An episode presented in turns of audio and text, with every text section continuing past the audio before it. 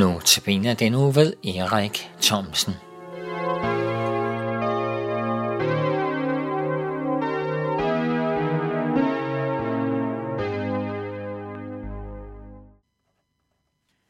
Velkommen til Notabene, Københavns Nærradio. I dagens andagt, der skal vi først lytte til en ældre herre. En ældre, meget klog herre, som vi stifter bekendtskab med i det nye testamente i Johannes evangeliet. Det er en mand, som hed Nikodemus, en rådsherre, en, øh, en meget, meget klog mand. Og han øh, kommer engang til Jesus om natten. Han var sikkert ikke meget for at blive set af, af andre, så han vælger at komme til Jesus om natten. Han kommer også af en anden grund det var, at han ikke kunne levere. For han havde et yderst vigtigt emne at tale med Jesus om. Han øh, måtte tilsidesætte, hvad andre eventuelt, hvis de opdagede det, kunne finde på at spørge ham om. For han var fyldt af noget, som var blevet så vigtigt for ham. Nemlig, hvem ham Jesus egentlig er. Han øh, var blevet rigtig nysgerrig, for ham Jesus var jo ikke bare en mand, som kunne forskellige ting, og som sagde en masse kloge ting. Der var noget særligt over ham, Jesus. Og han indleder med at sige til Jesus, du kommer fra Gud. Ja, Nikodemus. Det var jo rigtigt. Det måtte Jesus give ham ret i. Jesus er Guds søn. Men Jesus svarer også til ham, at det, det kan han egentlig ikke selv se eller fatte, med hans ellers så skarpe hjerne eller med hans hjerte. Nikodemus, det at du siger, at jeg kommer fra Gud, det kan man faktisk kun rigtig se, hvis man har Guds ånd i sig. Se, det havde Nikodemus ikke lige regnet med, at han skulle øh, længere ud i hans tankerække, ud hvor han skulle forholde sig til noget med Guds ånd. Han kunne jo nok sådan forholde sig til Gud et eller andet sted. Han kunne nok forholde sig til til Jesus, som han havde foran sig, men at det nu også pludselig skulle handle om Guds ånd. Hvordan hænger det sammen? Og jeg må nok give Nikodemus ret. Jeg har også ofte haft nogle udfordringer omkring, hvordan det egentlig hænger sammen, det med Guds ånd. Jesus svarer, at han, Nikodemus, må fødes på ny. Fødes på ny.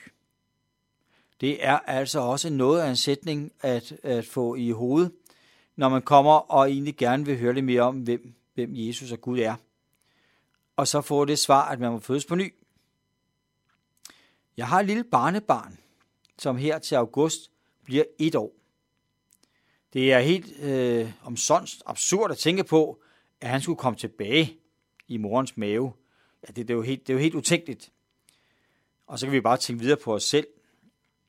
Hvordan kan det lade sig gøre? Men det var jo egentlig heller ikke det, som Jesus mente. Jesus siger, at det med Gud og Jesus kan man ikke selv regne sig frem til.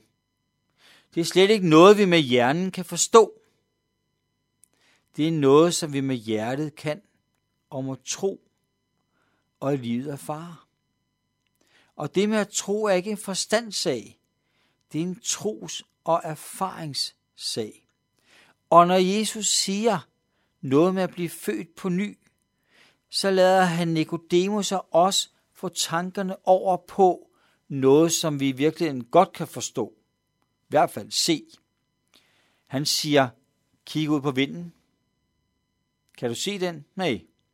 Nej, det kan du ikke. Kan du se vindens virkning?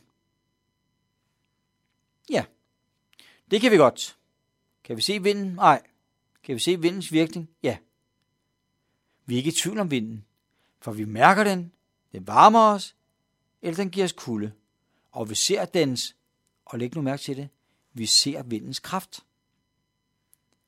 Det med at tro, det er svært at forklare. Det med at leve sammen med Gud er svært at forklare.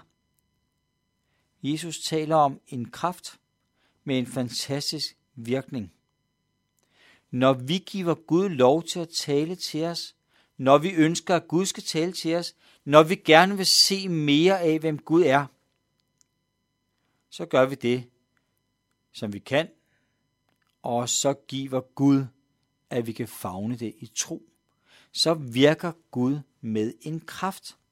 Han virker med sin ånds kraft i os. Det giver mig god mening, når jeg nogle gange synes, at det er svært rigtigt at forstå med min hjerne, og også er svært at fatte i troen i mit hjerte. Så at se på den fantastiske kraft, som vinden giver ude i naturen. At vores tro kan bære overskygge vores forstand, det synes mærkeligt, for det er jo en tro. Og vores forstand, tænker vi, er jo så fantastisk. Så vi måler det måske ofte op imod vores fornuft og logik, og der strider det imod det. Men det er der jo rent faktisk meget at gøre. Jeg tænker faktisk tit på, om det i øvrigt gør så meget, at vi ikke forstår alt, hvis bare det er en virkelighed alligevel. Og det er jo egentlig også godt, at virkeligheden ikke kun er på baggrund af vores forstand. Som jeg har forsøgt at holde andre over i denne uge, så er der langt mere, end vi forstår. Det med at tro på Gud er en skøn overbevisning, som han giver. Den eller det gives ved, at vi beder og læser i Bibelen. Hører hans ord på en ene eller anden måde. Det er så ufatteligt stort, at Gud kan virke så kraftfuldt og mægtigt. Men det er en virkelighed, som jeg simpelthen ønsker skal blive en del af dit liv. Nikodemus, han var klog, men da han gik for Jesus den nat, der gik han med den vidshed, at livet med Gud er at lægge sit liv i en stærkere magts hænder. Ikke forståeligt, men opnåeligt. Ikke mystisk egentlig, men ret naturligt. Det med Gud vil han gerne have styr på, men han opdagede, at det med Gud handler mere om, at Gud har styr på os. Der er så meget, vi gerne vil have styr på og ikke forstår. Men lad os lige få den vendt om. Det at tro på Gud handler mere om, at Gud ønsker os, at Gud elsker os, at Gud har en ufattelig rigdom at give til os. Man kan sige, at Nikodemus kom med en hjerne, men gik med en tro i hans hjerte. Ikke at han dermed blev dum, men fordi det liv, som udsprang af hans hjerte, overskyggede hans hjerne. Han fik nemlig set, hvem Gud er. Og det fik han lov til at se, da han bøjede sig for, at Gud er langt større, end han kunne forstå, og nogensinde ville kunne forstå. Og det, der virkede i ham, det var Guds kraft. Det kan også blive din virkelighed. Og lever du allerede med Gud, så hør, at et liv med Gud er ikke utømmeligt. Så der er også mere for dig og mig, som har hørt det før. Der er mere end det, vi tror og ser. Gud har så rigeligt meget mere, og det kan vi glæde os over. Og jeg har bare lyst til at slutte af i denne uge med at sige Amen og halleluja for det.